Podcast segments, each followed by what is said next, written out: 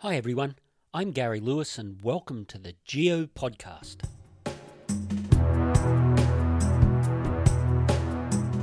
And in this episode, I want to talk about how you can get some field experience. Many colleges and universities around the world are reducing the amount of field work that they expect to get out of their students. So, the days where all students who are doing some sort of geoscience course went out into the field once a year, or maybe even on an extended field camp in one of their years, those days are sadly leaving us. The big dilemma, of course, is that lots of employers of people in geoscience, mining companies, energy companies, environmental science companies, expect people to have field experience. So, what I want to do in this episode is explain some ways that you, if you're a college student, university student, can go and get yourself some field experience.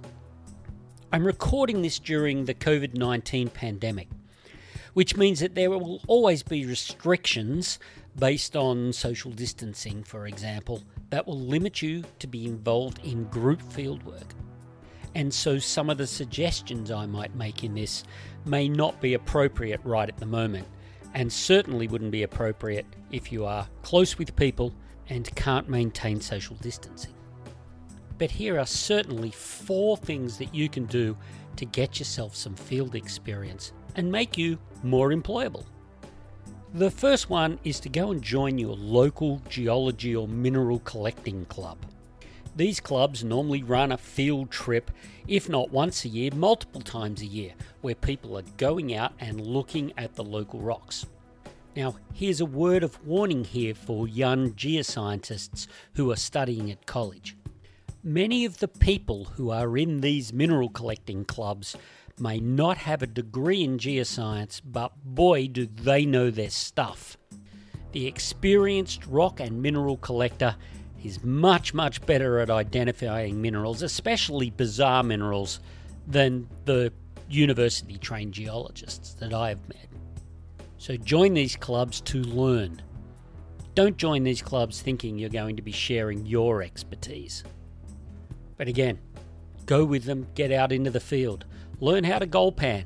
Learn how to look for sapphires or opals or fossils or tourmalines or garnets or whatever their trips have on store.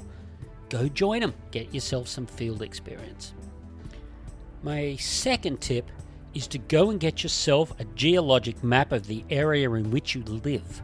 Nowadays, you can get most of these online and download them. But the reason I want you to do that is that I want you to understand what the geological map is showing you before you go out and look in the field. See what the ages of the rocks are. See if any minerals or fossil sites are marked on the map. Look for faults. Look for igneous rocks coming in contact with country rocks.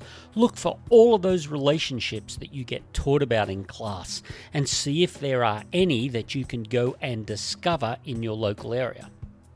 While you're at it, you might want to go and see if you can get one of the roadside geology guides that are available for most of the states in the United States and are available for some areas in other countries.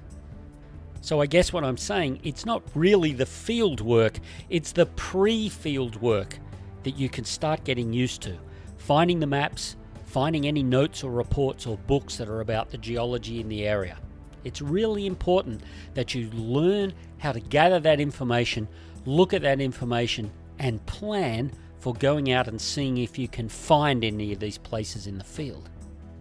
And my big tip here is always look at boundaries when you're a young geoscientist. Look for where things change, where you've got a rock type change or an igneous intrusion boundary into the country rocks, or a fault. These are the sorts of things that are easy to find in the field, especially if you've done your research. I'm going to put a caveat on the word easy here. They're much easier to look for if you've identified them on the map and you know that there's a boundary change. Sometimes these boundaries, especially in places where there's lots of cover of soil or in forests, can be awkward to find but at least you're not looking blind you've done your research, so you know the best places to go look. So that brings me to number three. The third thing that you can do is go and explore yourself. You've now done the research by looking at maps and reports and books. Now get in your car, go for a walk, or even get public transport to a place, but go out and see if you can find the rocks in the field and the boundaries. Don't be scared to explore yourself. Have a map in hand or a book in hand and see if you can find these places that people are telling you have changes in geology. And while you're at it, make sure you've got a good field book that you take with you where you mark the locations and observations and draw sketches of the things that you're seeing. Don't just take photographs. While photographs are wonderful, make sure you've got some notes written that you can look back and find out what you were thinking at the time.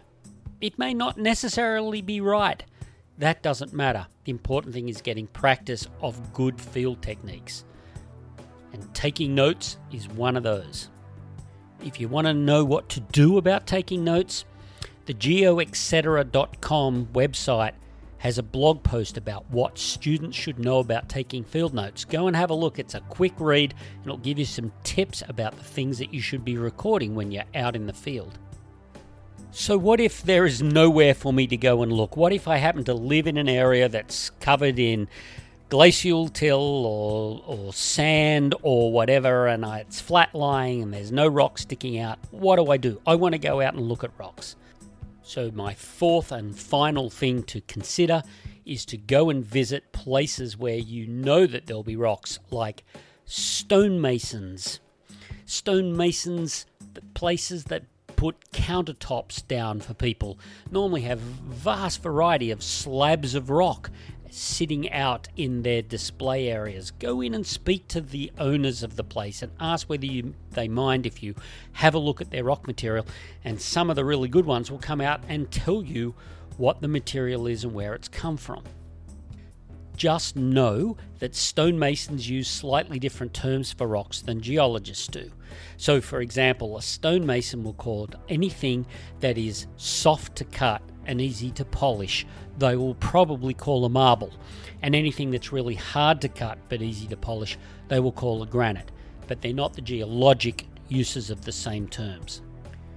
If you have no stonemasons near you, then go and visit your local graveyard or cemetery and go around and have a look at the different types of rocks that are being used for headstones in those places.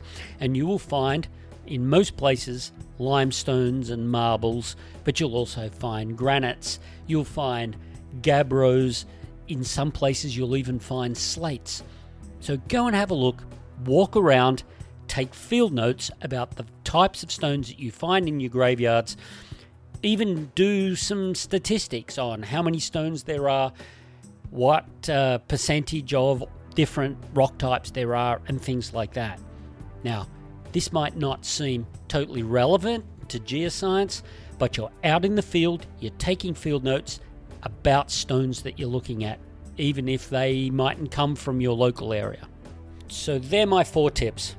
Join a mineral club, go and get maps and reports and do the research yourself, go and explore yourself, and finally, don't forget to go and look at gravestones or stonemasons or places that you can find rocks in your area if you happen to live in one of those areas where there's no outcrop. So, if you are studying and you're going to a place where field work is just not available to you, use those four tips to go and get some field experience. And then you can say with honesty when you are applying for a job that you've got some experience in the field, taking field notes and looking at different types of rocks. And of course, if you've got funds available, you can always join me on some of the field trips that we run through Geo, etc., every year. So that's this episode done. Again, if you are ever interested in finding out more things about earth science, whether you're a student, a teacher, or a rockhound, come and visit us at geoetcetera.com. That's G E O E T C.com. But for now, keep on rocking.